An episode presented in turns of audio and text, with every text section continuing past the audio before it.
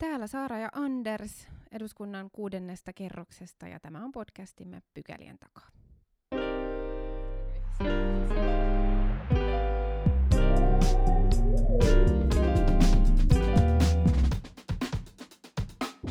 Mennään ensimmäiseen pykälään.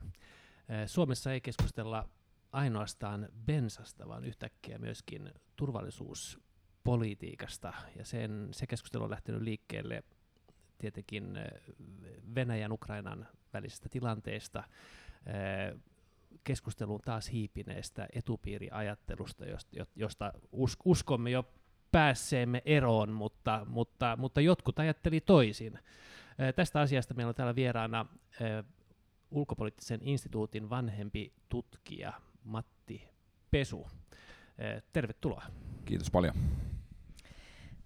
Matti, nyt kun meillä on ollut mediassa pitkästä aikaa tosi paljon ulko- ja turvallisuuspoliittista keskustelua, ja moni saattaa olla vähän niin kuin hämmentyneenäkin, että, että mitä tässä on tapahtunut, niin, tai tapahtumassa ennen kaikkea. Lähdetään liikkeelle ihan siitä, että, että onko meillä syytä olla huolissaan Suomessa ja suomalaisina tällä hetkellä?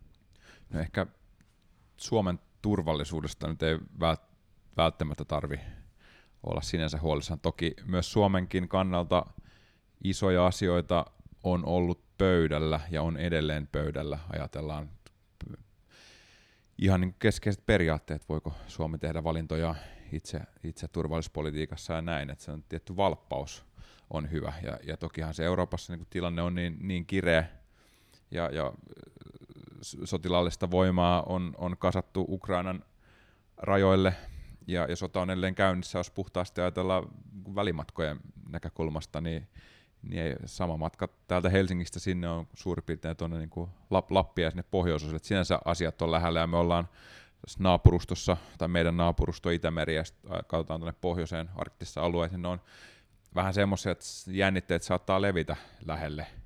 E, et sinänsä va- valppaus tässä on hyvä, mutta en mä, sanotaanko Suomen sotilaallisen turvallisuuden tai alueellisen koskemattomuuden ää, itsenäisyyden tai näiden valtavien isojen asioiden niin kuin puolesta nyt, nyt vielä pelkään, mutta, mutta toki aina kun Euroopassa kuohuu, ne tänne meidän, meidän nurkille tavalla tai toisella heijastuu. Niin siis tämä tilannehan on jotenkin niin kuin pikkuhiljaa jännittynyt. Kun meillä oli toistakymmentä vuotta sitten tämä Georgian tilanne, joka silloin oli niin kuin aika dramaattinen. Sen jälkeen on syntynyt näitä jäätyneitä konflikteja, on, on Itä-Ukrainan miehitystä, siis Krimin kaappaus, joka on aivan niin kuin poikkeuksellinen toimi kaiken kaikkiaan. Nyt Venäjä liikutellut toista sataa tuhatta sotilasta, mitä ilmeisimmin, ja samaan aikaan vielä noin niin kuin puoli puolivahingossa käynnistänyt eh, jättiläismäiset merisotaharjoitukset maailman merillä y- yhteistyössä, jos oikein nyt muistan, Kiinan ja Iranin kanssa. Eli, ja, ja tota, Iranin ulkopuolella, anteeksi, Irlannin rannikon ulkopuolella eh, tehdään Venäjän sotalaivoista tällaisia niin kuin, äh, rakettiammunta- tai ohjusammuntaharjoituksia.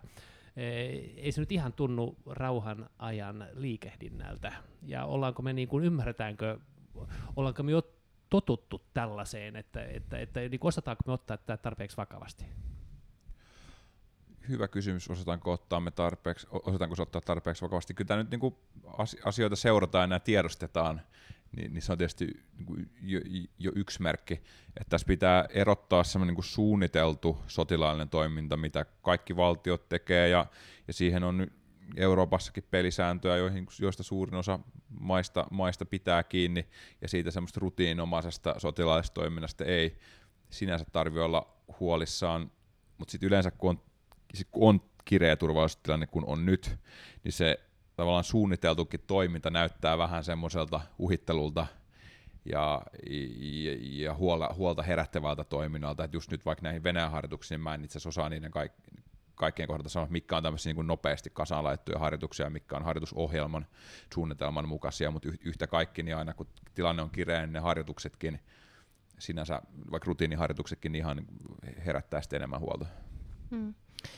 Joo, epävarmuus on, on lisääntynyt pikkuhiljaa ja jännitteet kasvanut, just niin kuin Anders sanoi. Ja tietenkin Suomen maantieteellinen sijainti huomioiden, niin, niin täällä on syytä olla niin kuin erityisen herkkänä ja, ja tarkastella, mitä meidän itänaapurissamme oikein tapahtuu. Mutta itse asiassa ää, puolustusministeri Kaikkonen eilen kyselytunnilla, kun tätä sivuttiin ja, ja myöhemmässä osiossa Andersin kanssa jutellaan myös vähän tarkemmin, niin, niin totesi vaan tyynesti, että, että rajoilla on kyllä rauhallista eikä, eikä välitöntä uhkaa Suomeen tällä hetkellä kohdistu, mutta kyllä tämä tilanne kieltämättä huolestuttaa.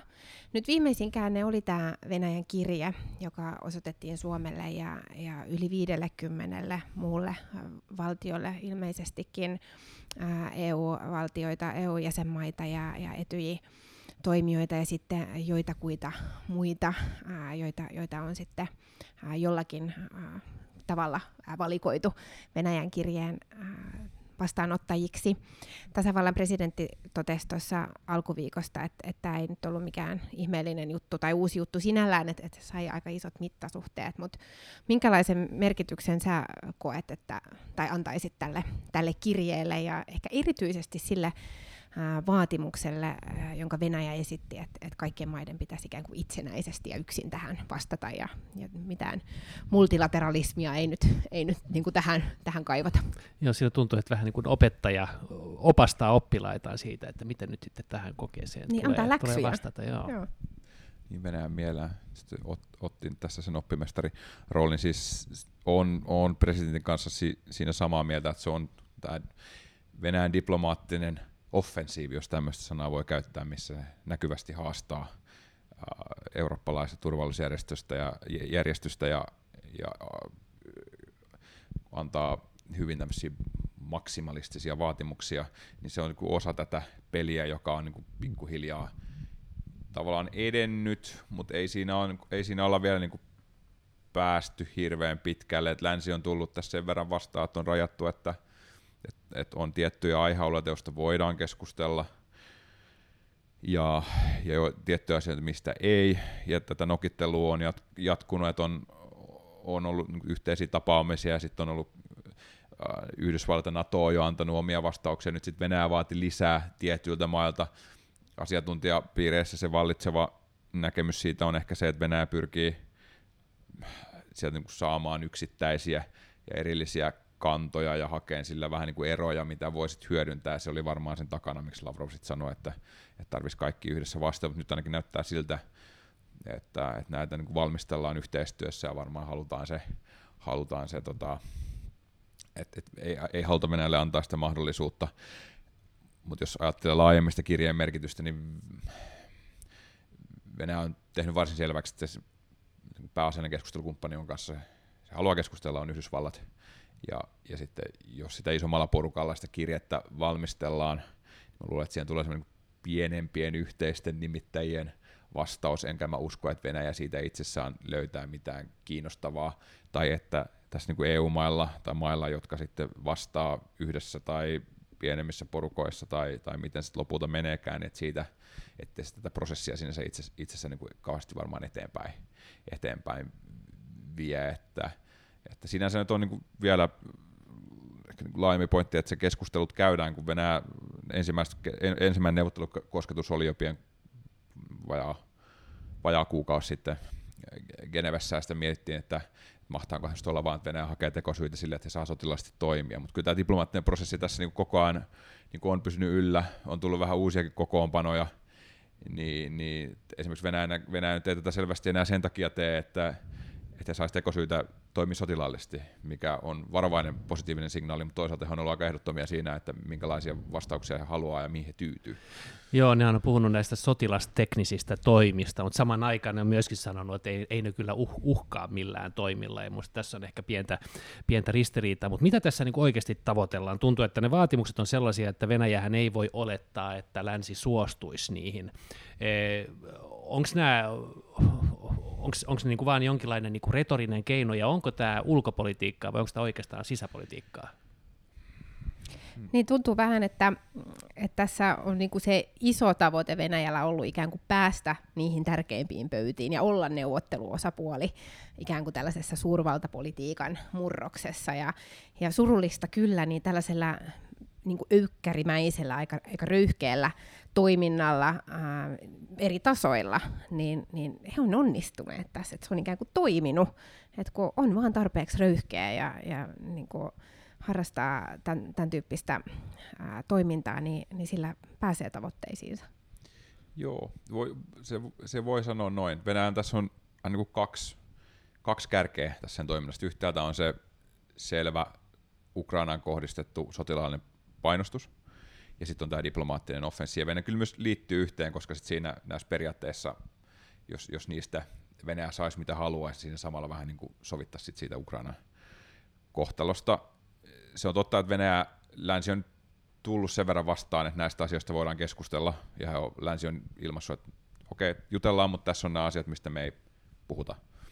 Ja toki se, että nyt keskustellaan, niin se voidaan nähdä jonkinlaisena taktisena voittona Venäjälle, ei mitenkään strategisena voittona, koska Venäjä ei vielä oikeastaan saavuttanut mitään muuta kuin nämä neuvottelut. Et, et tässä onkin, tämä on ollut se on vaikeasti hahmotettava pulmallinen kysymys, että, että vaatimukset on tosi kovia, että onko siinä, ja, ja varmasti Moskovassa tiedetään, että he ei saa haluamaansa, mutta onko sitten neuvottelutaktiikkaa niin, että kun lyödään tarpeeksi kova tavoitteet, ja sitten siitä diplomaattisen prosessin myötä joustetaan, ja sitten saadaan sit kuitenkin enemmän kuin sillä, että olisi ilman näitä niin kuin maksimalistisia väitteitä. Ehkä tätä on pidetty vähän tämmöisessä niin kuin jo Neuvostoliiton tai Venäjän aika perinteisen diplomaattisena strategiana. Et se, on, se on yksi mahdollisuus, mutta edelleen niin kuin, kaikki kommentit, mitä Moskovasta tulee, niin missään ei ole niin merkkiä siitä, että he tyytyisivät vähempään, kun heillä on nämä ydinkysymykset, että Naton laajenemisen pysäyttäminen ja just tiettyjen asejärjestelmien rajoittaminen Venäjän lähialueella ja, ja he myös puhuu niin Naton infrastruktuurin, vähän hähmäinen käsite, niin vetämistä niin 97 rajoihin, eli ennen sitä Naton suurta 99 laajenemista tai sen jälkeisiä laajenemisia. Että on, vähän saa nähdä, että et lännen tavoite tässä on myös ollut se, että kun pidetään tätä yllä tämän prosessia, niin, niin Venäjälle samalla ehkä vähän heilutellaan semmoista oliivinoksaa, niin kuin englannissa sanottaisiin, olive branch, että, että tuohon voitte tarttua ja säilyttää kasvun ja lähteä pois, mutta vielä ei näytä sieltä, että Venäjä siihen tarttuisi. Joo. Sillä tavalla tämä ei tunnu neuvottelulta, että länsihän ei ole niin kuin esittänyt mitään sellaista konkreettista vaatimusta käsittääkseni Venäjälle, että, että Venäjällä oli tosiaankin nämä vetäytymis, vetäytymiskysymykset, mutta me ja ehkä, ehkä jossain pöydissä, mutta tuntuu, että sellaista niin kuin virallista vastaesitystä hän, hän ei ole käsittääkseni tullut. Ei ehkä siinä, että jossain näissä asiakirjoissa, mitä itse kansainvälisen median kautta vuosi NATO ja Yhdysvaltain vastauskirjeksi, muistaakseni Naton kirjeessä puhuttiin näistä krimistä ja jäätyneistä konflikteista.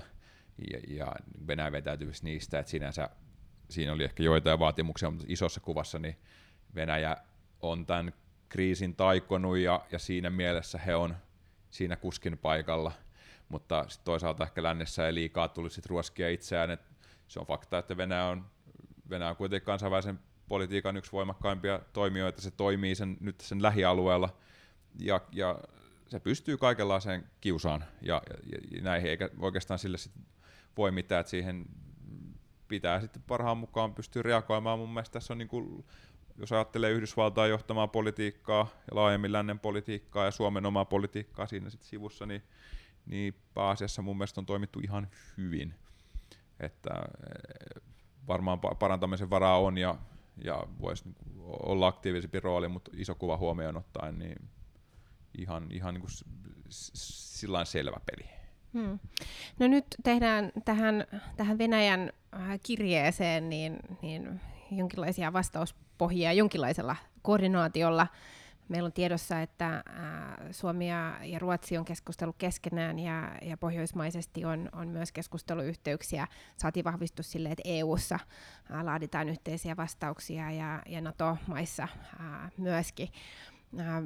Koetko että nämä, nämä niin kaikki menisivät suunnilleen samalla viestillä, erityisesti ehkä ajatellen, että EU-jäsenmaitakin on, on hyvin erilaisia ja, ja myöskin NATO-maita on, on niin hyvin, hyvin erilaisia, vaikka osa on, on samoja, niin, niin sitten on ihan, ihan muitakin, niin kuin vaikkapa nyt Turkki, jolla voisi olla oma näkemyksensä. Ja pystyykö nyt ennakoimaan, että, että mitä mahdollisia seuraavia askeleita tai, tai metkuja on, on mielessä? Mitä me soitettaisiin seuraavaksi nähdä? Niin joo, hyvä kysymys. Tässä on, jos isommalla porukalla vastausta mietitään, niin se on just se pienimmän yhteisen nimittäjän politiikka. Ehkä ne vastaukset vähän niin saattaa olla samansuuntaisia, mitä, mitä sitten NATO jo antoi, että sovi, todennäköisesti toistetaan nämä samat periaatteet, mistä länsi haluaa pitää kiinni. Ei oikein tiedä, että mikä se varsinainen formaatti on, et, et, ja miten vahvasti esimerkiksi EU siinä näkyy, että onko sitten EU-Venäjä-suhteisiin jotain, jotain viittauksia siihen niihin kahdenvälisiin prosesseihin, sitä mä en, sitä mä en osaa sanoa, mutta se, että mihin tästä mennään, niin se on, se on niin kuin miljoonan ruplan kysymys, kysymys tässä, että, että ja aika pitkälti Venäjästä kiinni ja Venäjän korkeimmasta johdosta kiinni, jolla on se no, Putinista ja varmaan hänen lähipiiristään, joka sitten siinä sen ne päätökset tekee, että mihin haluaa tätä, tätä viedä. Et se Venäjällä nyt on ollut joukkoja, vähän niin kuin joukkoja niitä lisää tulee sinne Ukrainan rajoille. Valko-Venäjän kanssa järjestetään sotaharjoitukset kovin pitkään, että tätä kevättä ei voi enää sitä, Venäjälläkin tulee resurssit vastaan, että he ei pysty niin kuin hir- aivan niin kuin, että se, niin kuin jo, sillä on rajansa, kuinka kauan he pystyvät joukkojaan sillä pitämään, koska sit siinä tulee kustannus ja, ja muita kysymyksiä, että jossain vaiheessa sit se pyssyn heiluttelu siinä, niin, niin, niin sen teho, teho katoaa ja, ja sitten tilanne voi kuivua kasaan, mutta, mutta mielestäni Venäjälle tässä on huonoja vaihtoehtoja. Jos he päättää iskeä sotilaallisesti Ukrainaan, niin mitään niin massiivista Ukrainan, koko Ukrainan miehittämistä ei varmaan nähdä, mutta kuitenkin nykyistä huomattavammat isot sotilastoimet, niin siinä on riskejä ainakin näin läntistä näkökulmasta, mutta toisaalta jos Venäjä vetää joukkonsa pois ja vetäytyy täysin ilman mitään näyttävää voittoa, niin toki heistä voi katsoa, että se vaikuttaa Venäjän uskottavuuteen, että enää jos Venäjä tulevaisuudessa tekee jotain vastaavia uhkaustoimia, niin sitten se teho heikkenee. Että mm-hmm. tämä on to, tos, tosi hankala nähdä nyt niin kuin ennakkoon, mitä tapahtuu. Joo, tuollaisessa tilanteessahan pitäisi aina miettiä niin kuin joku ulospääsy, ja ehkä Venäjä sen on miettinyt, mutta tuntuu niin kuin lähtökohtaisesti, että ne vaatimukset sen verran kovat, että ei se nyt ainakaan niin kuin kovin, kovin elegantti voi olla. Mutta kun pohtii vaikka nyt Krimiä, niin silloinhan sinne siirrettiin joukkoja vähän niin kuin olympialaisten varjolla, se oli niin kuin se, se, se, se keino. Nyt, nyt muistaakseni vuosi sitten siellä Ukrainan rajalla oli, oli, oli jonkinlainen ikään kuin harjoitus, jota varten sinne keskitettiin porukkaa, ja sitten vaan pieni murtoosa lähti pois. Nyt on sitten valko on, on sille puolivahingossa liki miehitetty nyt tällaisen niin kuin harjoituksen, harjoituksen tota, voimin, että, että, että kaikenlaista tällaista niin epämääräistä, tai siis nehän on, Venäjä on taitava, taitava niin kuin näiden, näiden niin kuin tarkoitusperiensä naamioimisessa. Nyt amerikkalaislähteet kertoi eilen, että, että on viitteitä siitä, että, että tätä niin kuin hämäystä ja mainilla laukausta tapasta niin kuin lähestymistapaa oltaisiin niin kuin Ukrainassakin sitten niin kuin virittelemässä ja, ja, ja sillä niin kuin yritetään saada syy, syy siihen, että, tai yritetään saada perusteen niin kuin omille aggressiivisille toimille. Miten todennäköisenä sä pidät sen, että, että tässä on perää tässä, tässä, tota, tässä väitteessä? Yhdysvallat ymmärtääkseni on jakanut sitä heidän tiedustelutietoa niin liittolaisten kanssa näin, näin niin kuin lehtitietojen perusteella, ja se varmaan heijastaa sitä luottamusta, joka heille siihen niin tiedustelutietoon sit on. Tilannehan on esimerkiksi journalistien ja median kannalta haastava, että todisteita ei oikeastaan voi vaatia, niitä ei tiedustelupalvelut julkisuuteen anna, koska se voi paljastaa jotain niistä niin lähteistä ja tiedonkeruun menetelmistä, mitä he tietysti viimeiseen asti varjelee. Mutta sitä taustaa vasten, että Yhdysvalloille ensinnäkään niin mitään halua tämä on niin kuin kaikki täysin turhaa Yhdysvalloille, he ei haluaisi askarella näiden asioiden kanssa. Ja, ja se on yksi. Ja, ja toinen, että eihän se, se on niin kuin luonnollista, että on se Venäjän, että heillä voi olla edelleen mahdollisuudet täysin auki, mutta totta kai he niin miettii erilaisia vaihtoehtoja, kuvioita, ja osana tämmöistä vaihtoehtojen mietintää, niin he varmaan miettii sitä niin sanottua ka- eli sitä tekijää, millä se konflikti tai mahdollinen, tai se konfliktin ää, eskaloiminen ja, ja kas, vahvempi sotilainen toimia, toiminta pitää oikeuttaa, niin, niin, niin kyllä se niin kuin, tätä taustaa vasten ihan uskottavalta kuulostaa, että joku tämmöinen tämmöinen suunnitelma on, minkä Yhdysvallat sitten halu, halusi paljastaa. Ja, ja tässä kriisissä on ollut, on ollut hyvin huomioarvosta se niin kuin lännen, sanotaanko aikaisempaa vahvempi yritys hallita se informaatiotilaa. Eli siinä 14, kun oli Ukrainan kriisi sytty, niin puhuttiin paljon Venäjän informaatiovaikuttamista, on puhuttu koko ajan sen jälkeen. Mutta kyllähän tässä niin kuin länsi tavallaan on mukana siinä informaatiokamppailussa niin, että pyritään itse paljastaa mahdollisimman paljon jo etukäteen, että Venäjälle ei anneta mahdollisuuksia niin y- y- yllättää ja, ja pyritään, pyritään tavallaan hioon se kärki tai tylsittää se Venäjän mahdollisesti informaatiokampanjoiden kärki jo alussa, ja sitä vähän niin kuin vaikeuttaa myös Venäjän toimintaa, että ne joutuu funtsiin uudestaan, että okei, jos tämä asia tiedetään, me ehkä joudutaan tekemään tämä toisin. Eli tämä tietynlainen avoimuus, se, että kaikki puhutaan julkisuuteen, niin, niin on miele- mielenkiintoista ja, ja ehkä uuttakin. Toisaalta voi olla, että se vähän sitten vie sieltä diplomatialta tilaa, koska jos kaikki kannat paalutetaan heti, heti tota julkisuuteen, niin on vaikea, vaikea joustaa. Että. Hmm.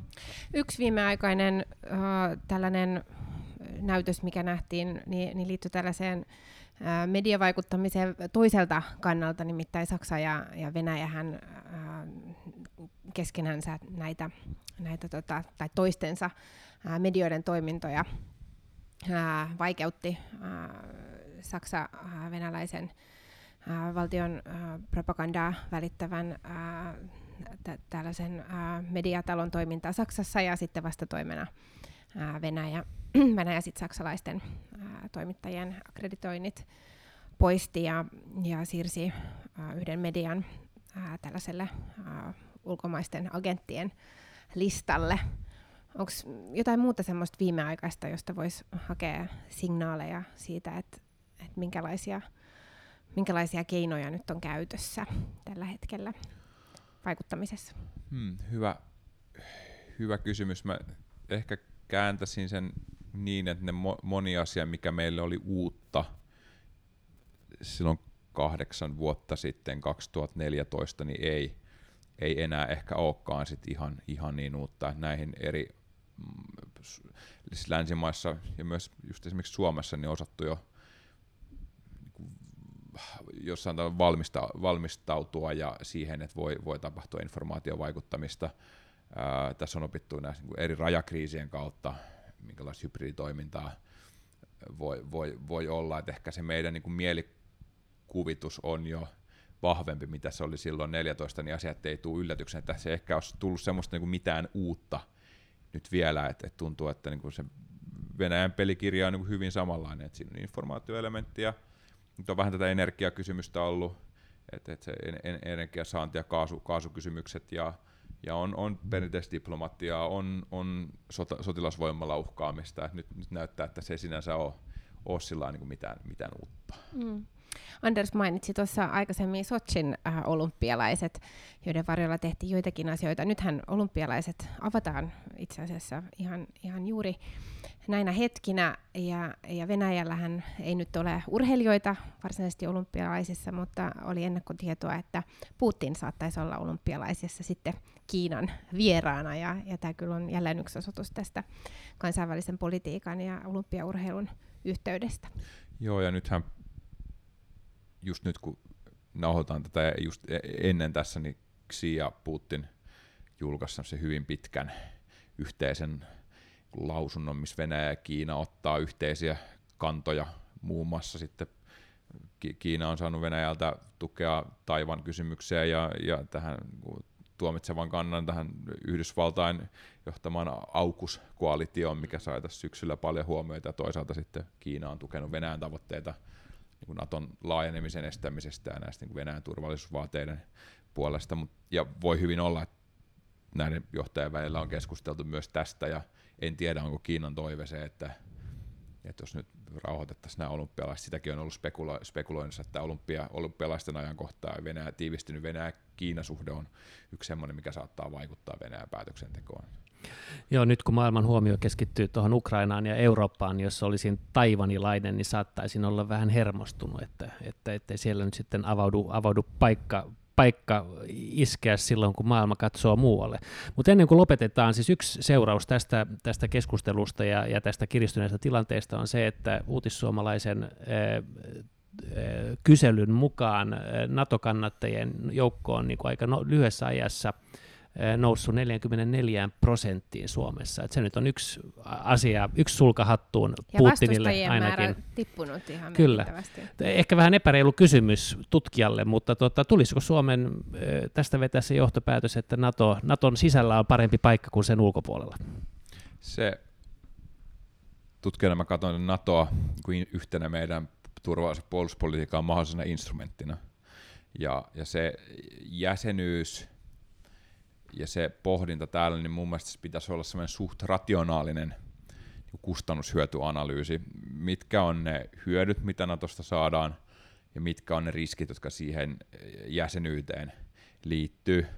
Mun oma, oma kanta vähän niin kuin tuntuu, että se vaihtelee, ja mä niin e-, epäilen sitä jatkuvasti. Mä oon nyt ollut sitä mieltä, että meillä on akuutti kriisi päällä, ja, ja, ja tota, tilanne on tosi jännitteinen, niin mä en usko, että se juuri nyt tässä olisi, että jos, jos meillä niin yössä, yhdessä yössä kaikki muuttuu ja sitten lähdetään viemään jäsenyyshakemusta, että olisiko se vaikka Yhdysvalloissa tai muissa maissa, niin kuin, että hypittäisikö siellä riemusta, se voisi olla, että ei, koska silloin se myös se huomio siirtyisi väkisin tänne mutta mut kyllähän tämä kysy- kysymys sitten tulee, tämä on vahvasti poliittinen kysymys, että mikä, mikä on se meidän riskiottohalu ja toisaalta mikä on ne hyödyt, eli hyötyjä on, on, on, on useita puolustussuunnittelu parempi tänne, pystyisi paremmin Suomen puolustusta tai niin osana läntistä yhteisöä harjoittelemaan, ja, ja toisaalta sitten olisi niin turvatakuut, mikä tarkoittaa sitä, että isojen maiden arvovalta olisi sidottu Suomeen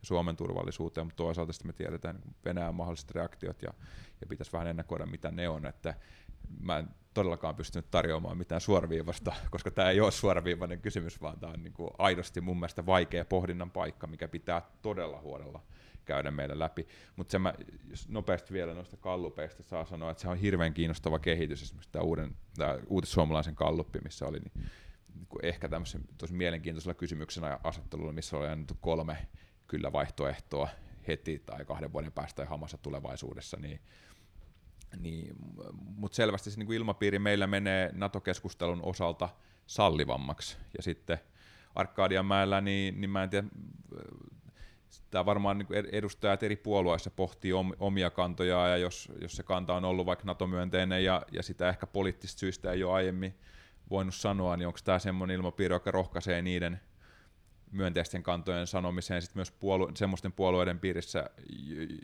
jotka eivät NATO-jäsenyyttä kannata. Et mun mielestä tämä on se mielenkiintoinen kysymys, mitä mä seuraan itse silmäkovana, että miten se meidän keskustelu tästä nyt etenee. Hmm.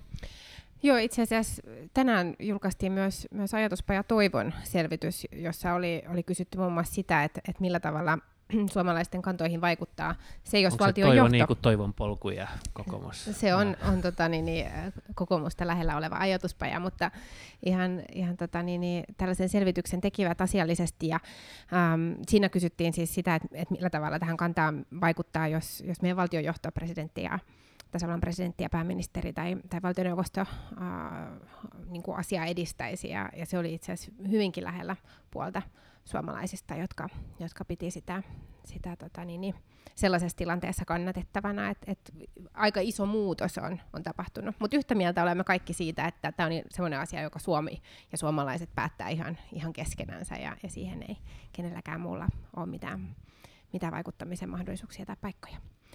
Iso kiitos Matti, että tulit meidän vieraksi. Kiitos kutsusta. Kiitos.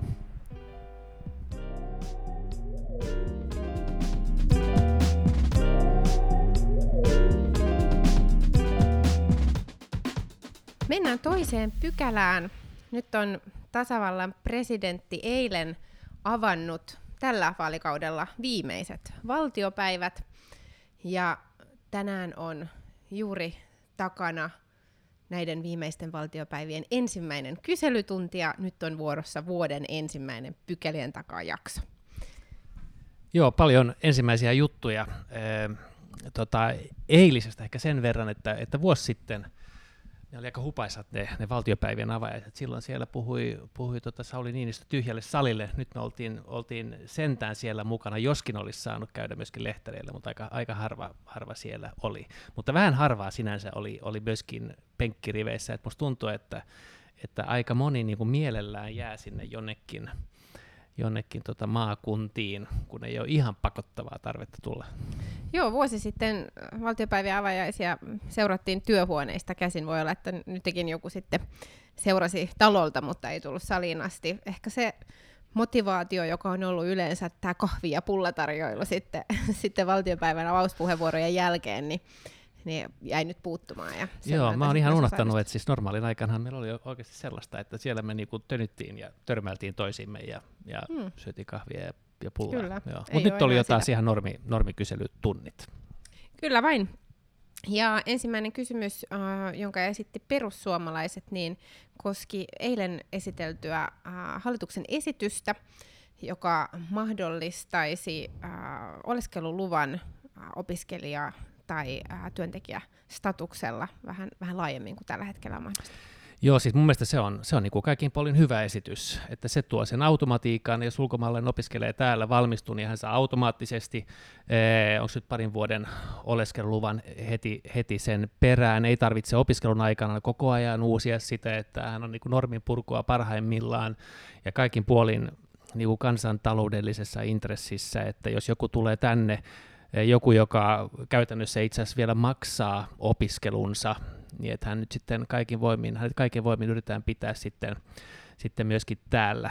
Mutta siis tällaisestahan perussuomalaiset ei välitä, vaan ne välittää tällaista pienestä osasta tätä lakipakettia, joka mahdollistaisi sen, että, että niin kuin maahanmuuttoprosessissa oleva henkilö niin voi, voi, voi sitten niin kuin opiskelupaikan kautta saada opiskeluperusteisen oleskeluluvan ja heidän mielestä, ja itse asiassa joku kokoomuksestakin tai sitten vähän kompata, niin tämä romuttaa nyt tätä meidän, meidän tota, turvapaikkajärjestelmää. Joo, ne kysymykset, joita esitettiin tähän hallituksen esitykseen liittyen niin perussuomalaisten kuin, kuin myös sit kokoomuksen edustajien puolelta, niin, niin liittyi siihen, että avaako tämä esitys mahdollisia porsaanreikiä ää, tai, tai sellaisia ää, tilanteita, jossa joku, joka ää, on saanut muuten vaikka useamman kerran jo kielteisen ää, päätöksen tai vaikka karkotuspäätöksen, niin, niin sitten ikään kuin käynnistää uuden prosessin sen, sen ää, opiskelu paikan ää, kautta. Ja merkille pantavaa ei ollut mun nähdäkseni niinkään se, että, että tällaista kysytään, koska se on osa tätä, tätä hallituksen esitystä, vaan se, että hallitukselle ei kyllä ollut minkäännäköistä vastausta näihin kysymyksiin. Nähtiin jopa sellainen hetki, että ää, kun oppositiosta esitettiin kysymys, niin use, useisiin sekunteihin kukaan hallituksen ää, ministereistä ei, ei niinku räpäyttänyt silmiäkään tai tehnyt minkäännäköistä elettä vastatakseen kysymykseen, ja, ja kun siihen ei, ei niinku reagoitu, niin, niin puhemies Vanhanen vaan totesi, että, että tähän kysymykseen ilmeisesti ei ole ei ole nyt sitten tulossa vastausta. Joo, se oli vähän hassu tilanne. Se oli Ville Rydmanin kysymyksen perään tuli tällainen hiljainen hetki. Ja mä en tulkinut sitä ihan niin, että se olisi ollut siitä kiinni, että ei olisi ollut vastausta, vaan, vaan ihan siitä, että, että, että mun mielestä tähän oli vastattu jo osittain muutaman kerran. Koska kysehän on siitä, että, että kyllä periaatteessa voi ajatella, että kyllähän tässä niin kuin pieni takaportti tulee, että jos saa nyt vaikka korkeakoulusta opiskelupaikan, niin sitten voi sen pohjalta saada oleskeluluvan, ja mun mielestä se on ihan ok että se, että sä oot joskus ollut turvapaikkaprosessissa saanut ehkä kielteisen päätöksen, niin, niin eihän se, se tee sinusta niin kuin opiskelijana sen, sen niin kuin arvottomampaa. Että jos joku pääsee tätä kautta, niin se on niin kuin ihan, ihan hyvä asia. Eh, ihan hyvä, että me saadaan opiskelijoita tänne, jotka sitten opiskelee ja mahdollisesti jää, jää tähän maahan. Ja ehkä merkille pantavaa, jonka ministeri Haatanen myöskin nosti esille, että, että itse asiassa näinhän on ollut aikaisemminkin. Että se muuttui 18, kun implementoitiin erästä EU-direktiiviä, niin se vähän niin kuin puolivahingossa poistui tämä mahdollisuus. Ja nyt se vaan niin kuin palautetaan takaisin. Yhtä lailla kuin, kuin työskentely, työskentelynkin pohjalta voi, voi, voi käydä samalla tavalla, niin nyt se koskee myöskin opiskelua. Että että jos se romuttaa tätä turvapaikkasysteemiä, niin silloin se on kyllä ollut romuna aikaisemminkin ja, ja, ja aika pitkään. Että mm-hmm. Itse mä lähestyisin sitä sen kautta, että, että, että tässä nyt luodaan ehkä vähän suuremmat kannustimet opiskelijoiden jäädä Suomeen, ja saattaa toki olla, että joku, joka on turvapaikkapolunkin kautta tullut tänne, niin sen kautta voisi jäädä. Joo, mä, mä en niin kuin huomannut, että oli, oliko puhetta tästä ikään kuin järjestelmän romuttumisesta. Mä ainakin se, se koin... oli ehkä perussuomalaisten kysymyksissä niin, siis muutamassa siis, Sinällään tällainen. koin kyllä, että, että niin kuin ainakin meidän edustajilta tulleet kysymykset oli ikään kuin tarkennuksia siihen hallituksen esitykseen. Ja, ja esittelevä ministeri, joka siis eilen tämän, tämän esityksen esitteli eduskunnan täysistunnolle, niin, niin ikään kuin vastasi sen jälkeen, kun oli jättänyt vastaamatta edelliseen kysymykseen, niin, niin seuraavaan sitten vastasi, että, että no, jos tässä on jotakin, niin, niin eduskunnallahan on mahdollisuus tehdä sitten valiokunnissa muutoksia tai, tai tarkennuksia, miten hän sen muotoili. Ja mulle välittyi opposition edustajana sellainen kuva, että, että hallituksessa ei ollut tätä ää, lakia valmistellessa ikään kuin, niin kuin tarkasteltu sitä näkökulmaa, mikä, mikä nyt kyselytunnilla nousi esiin. Hän vastasi, niin tämän, tämän, minkä mä äsken sulle kerron, niin sehän oli hänen vastauksessaan myöskin, että kyllä mä niin ajattelen, että, että tota, siis sehän oli sillä tavalla hänen tiedoissaan, mutta tota, en sitten tiedä, jos siinä hänen mielestä oli jotain niin kuin epäselvää. Mutta joo, periaatteessa voi ajatella, että tämä, luo kyllä tietyn väylän, mutta mun mielestä se luo sellaisen väylän, joka nyt ei millään muotoa voi voida katsoa olevan haitalliseksi, haitallinen, koska kuitenkin edellyttää, että sitten on vaikka opiskelupaikka. Tuskinpa koskee kovin, kovin montaa ihmistä silloinkaan, ja mun mielestä ehkä se oleellinen pointti tässä, joka, joka jäi kaikissa kysymyksissä täysin huomioitta, on se, että nyt he, jotka ovat täällä, opiskelevat käytännössä omalla kustannuksellaan, heidän, heidän niin kuin kannustin jäädä Suomeen on nyt sitten vähän vahvempi, ja se on minusta hyvä juttu. Joo, ja sehän on siis aivan päivän selvää. Niin kuin itse asiassa tässä, äh, kun mainitsit, että edustaja Rydman äh, teki tämän kysymyksen, johon ei tullut vastausta, niin hän aloitti nimenomaan alleviivalla alleviivaamalla sitä, että Suomi tarvitsee osaajia ja Suomi tarvitsee ää, työvoimaa ää, ulkomailta ja, ja ihan merkittävissä määrinkin. Joo. E, muuten mä ajattelin, että tämä olisi keskittynyt, keskittynyt ehkä turvallisuuspolitiikkaan niin kuin ehkä laajemminkin. Me puhuttiin siitä sitten loppua kohden, mutta teillä oli kysymys e, e, talouden, valtiotalouden arviointineuvoston e, raportista. Joo, talouspolitiikan arviointineuvosto tuossa muutama päivä sitten antoi, antoi vähän niin kuin huolestuneita arvioita siitä, että, että minkälaisilla eväillä hallitus on nyt, nyt tähän viimeiseen vuoteen lähdössä. Ja, ja tämä kysymys on, on sikäli niin kuin hyvin ajankohtainen heti tähän eduskunta- tai tämän valtiopäivien alkuun, koska hallituspuolueet nyt valmistautuu riiheen ja äh, riihestä on, on jo ennakoitu paineistettua, mutta tämä äh, talouspolitiikan arviointineuvoston äh, huoli pitäisi nyt vielä ennistään huomioida ja, ja se toivottavasti entisestään korostaa tarvetta niille toimille, mistä, minkä perään on niin kuin aikaisemmin kysytty. Joo.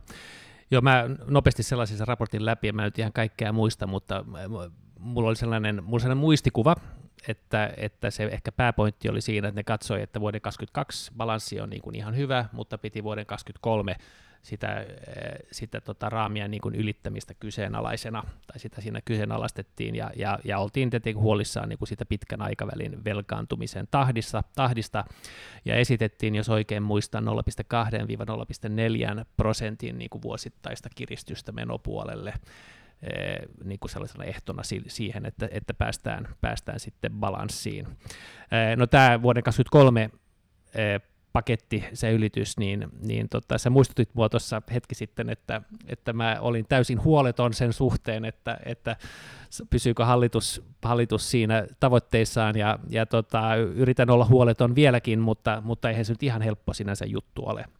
Että ottaen huomioon, että, että sen jälkeen, kun kun ne raamit lyötiin kiinni vuosi sitten, niin on, on, on, on tämä ehkä veikkaustilanne vähän konkretisoitunut, on tullut soten muutoskustannuksia, ne on ilmeisesti arvioitu alakanttiin, ja, ja, ja sitten on, sit on tämä hallituksen oma haastava päätös toisen asteen koulutuksen niin kuin kertasatsauksesta, joka käytännössä umpeutuu tämän vuoden jälkeen.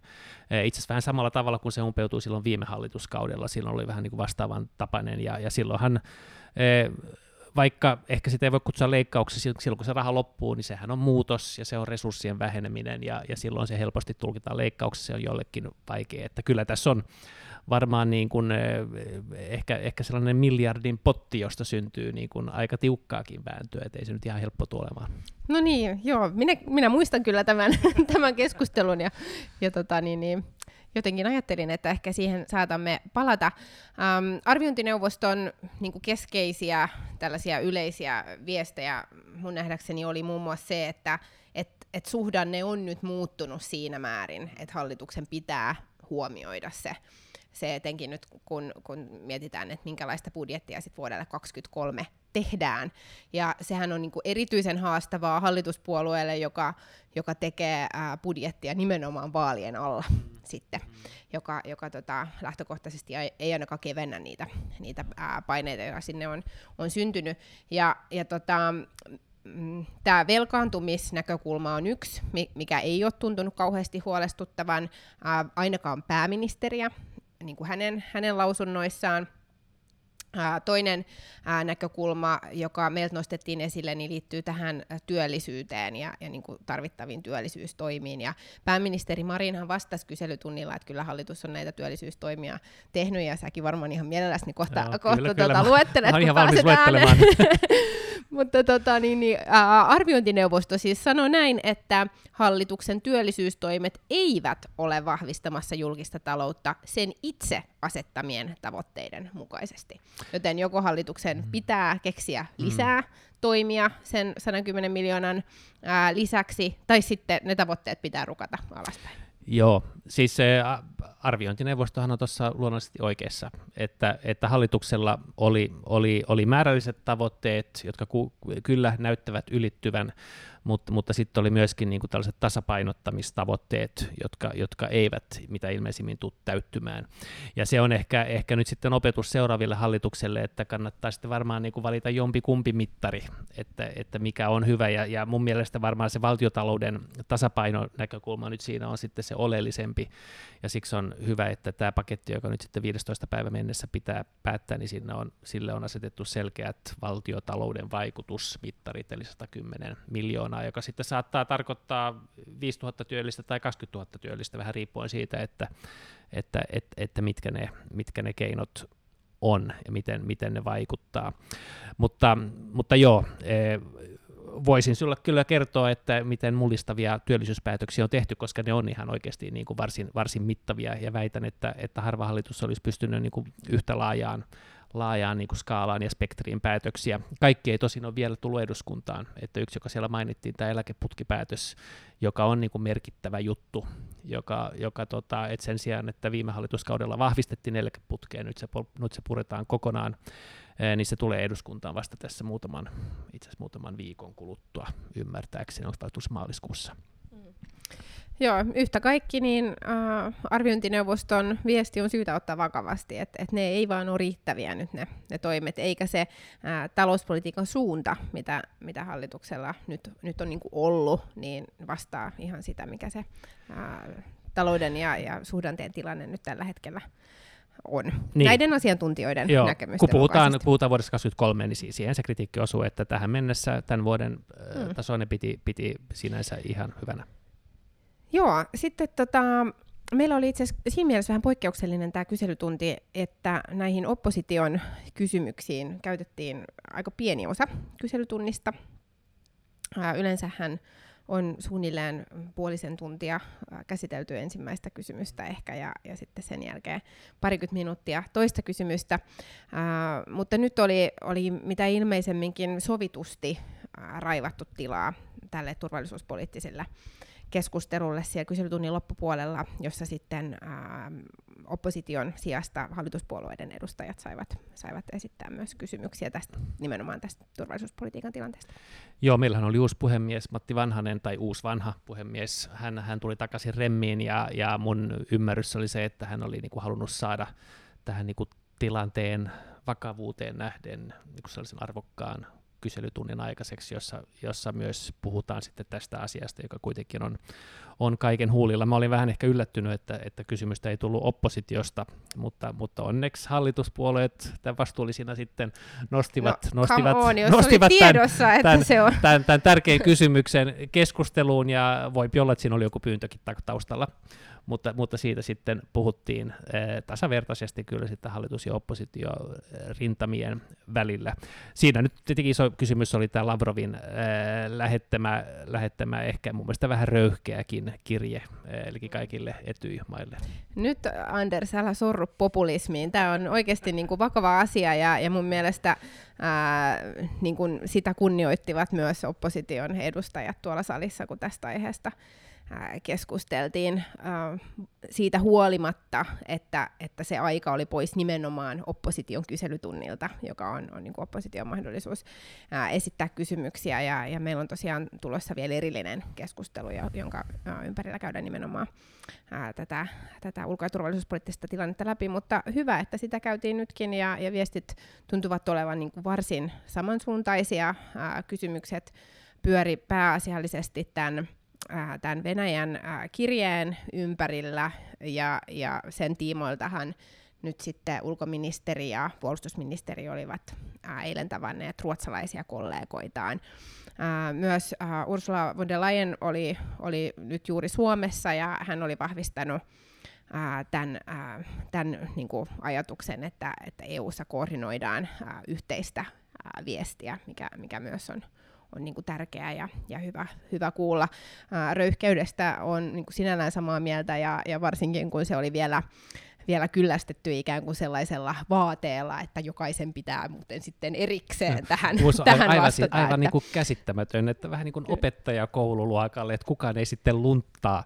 Joo, ja, Joo, ja ei, ei, ihan, ei, ihan ei saa posketonta. tehdä yhteistyötä eikä saa keskustella, ää, kun he on antanut tällaisen testin, niin jokainen joutuu nyt sit itse. Mutta ilman muuta ää, viestien pitää olla koordinoitu ja, ja Venäjällä epäilemättä on, on niinku keskeisenä tarkoitusperänä löytää joku kiila, mistä he pääsee niinku, ää, johonkin eroavaisuuteen näissä vastauksissa sitten, sitten vahvemmin kiinni. Joo. Te, jotka kuuntelette tätä, tätä nytten, niin, niin ehkä tiedoksi, että se ensimmäinen pykälä, jonka ku, kuulitte ennen tätä, niin se nauhoitettiin tämän jälkeen, niin voi olla, että me tässä niin kuin toistamme itsemme, koska siinäkin käsiteltiin tätä Venäjän ja Ukrainan mm. tilannetta Matti, Matti Pesun kanssa. Joo, kyllä pitää paikkansa. Se nauhoitetaan vasta huomenna.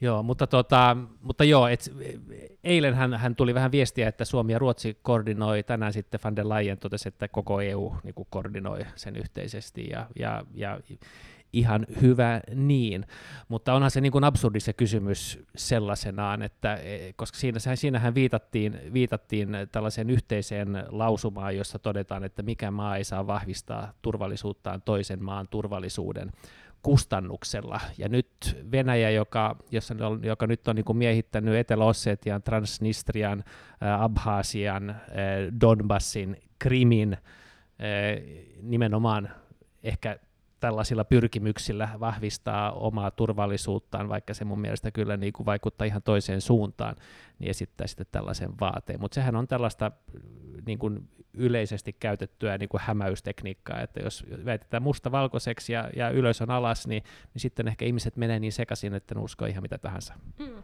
Joo, kyllä. He, he ovat nyt tämän Istanbulin kokouksen kirjauksen ottaneet niin kuin oman retoriikkansa käyttöön, ja, ja tässä on niin kuin varmaan tärkeää myös tunnistaa, mikä se Naton rooli on. Siis Natohan on puolustus liitto ja, ja yhteistyö nimenomaan niin kuin, ää, turvallisuuden puolustamiselle, eikä, eikä ole äh, ikään kuin perusteluja sille Venäjän väitteelle, että, että NATO uhkaisi äh, Venäjää, mutta, mutta näin he, he niin kuin omassa retoriikassaan se katsoo. Joo.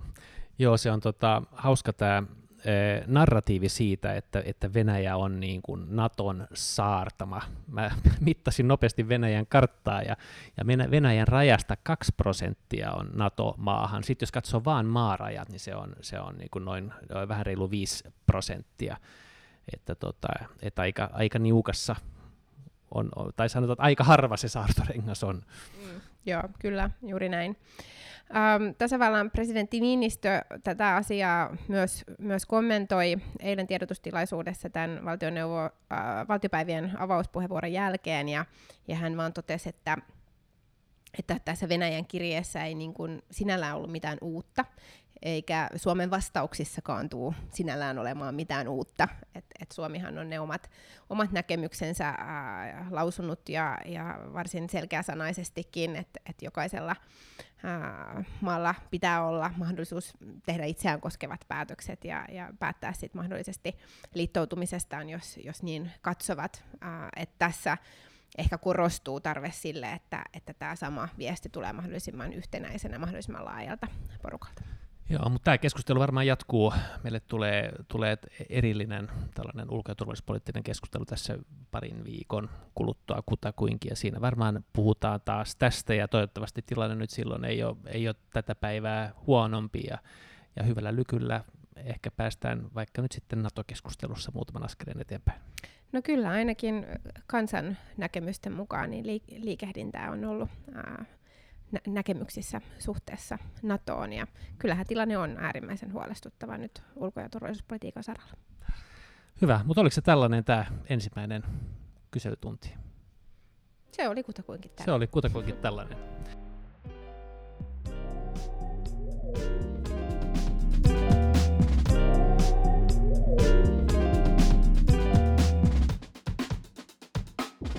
Vi går till paragraf tre. Eh, av någon orsak så det där eh, så kommer jag, jag kommer ihåg ungefär alla olympiska spel fram till 1988 när jag var 18 år. Men efter det kommer jag inte ihåg nästan någonting med undantag för kanske Torinos ishockeyfinal. Men alltså fram till att jag var 18 år så kan jag liksom säga vad som hände och vem som ungefär vann medaljer. Då, då var de liksom betydelsefulla och nu så det där så, så kommer jag inte ihåg någonting mer. Om någon frågar mig var förra OS var, så nu, ja, nu tror jag att jag kan säga att de var, var de ungefär i Pyongyang eller något sånt här. Men jag, jag kan inte säga en enda medaljör. Ja, så att, att de har lämnat liksom ett spår i min barndom, men, det där, men nu som vuxen så på något sätt så, så bryr jag mig bara liksom, eller så jätteselektivt om. Och de här OS, eftersom det inte liksom, eftersom man inte kan ha NHL-spelare i ishockeyn, mm så, så, det där, så, så det där är ännu mer irrelevanta mm. på något sätt. Och jag är lite less, jag undrar liksom att, att, att en av mina viktigaste barndomsminnen, det var på något sätt det här att hela familjen satt vid TVn och tittade på OS eller backhoppning. Och nu undrar jag att eftersom jag nu är så här liksom eftersom det är så irrelevant för mig uppenbarligen, så fråntar jag mina barn kanske något viktigt barndomsminne. Mm. No, men nu är det en möjlighet igen för att uh, Olympic Games, vad är det på svenska? Olympiska spelarna, ja de börjar. Ja, spelarna. Men har vi något liksom medaljhopp? Hur är det?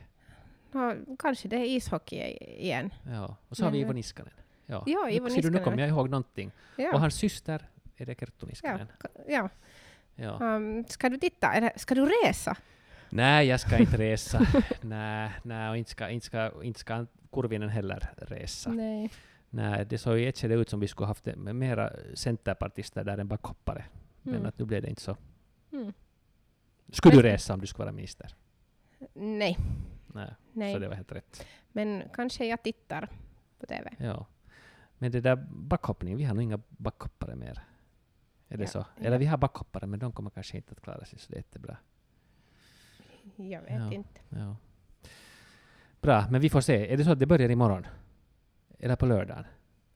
Fredag, lördag. Nu börjar det, alldeles i dagarna. Ja. No, ser du så här, så här bra koll har vi. Snart, snart är vi bokade. Ja.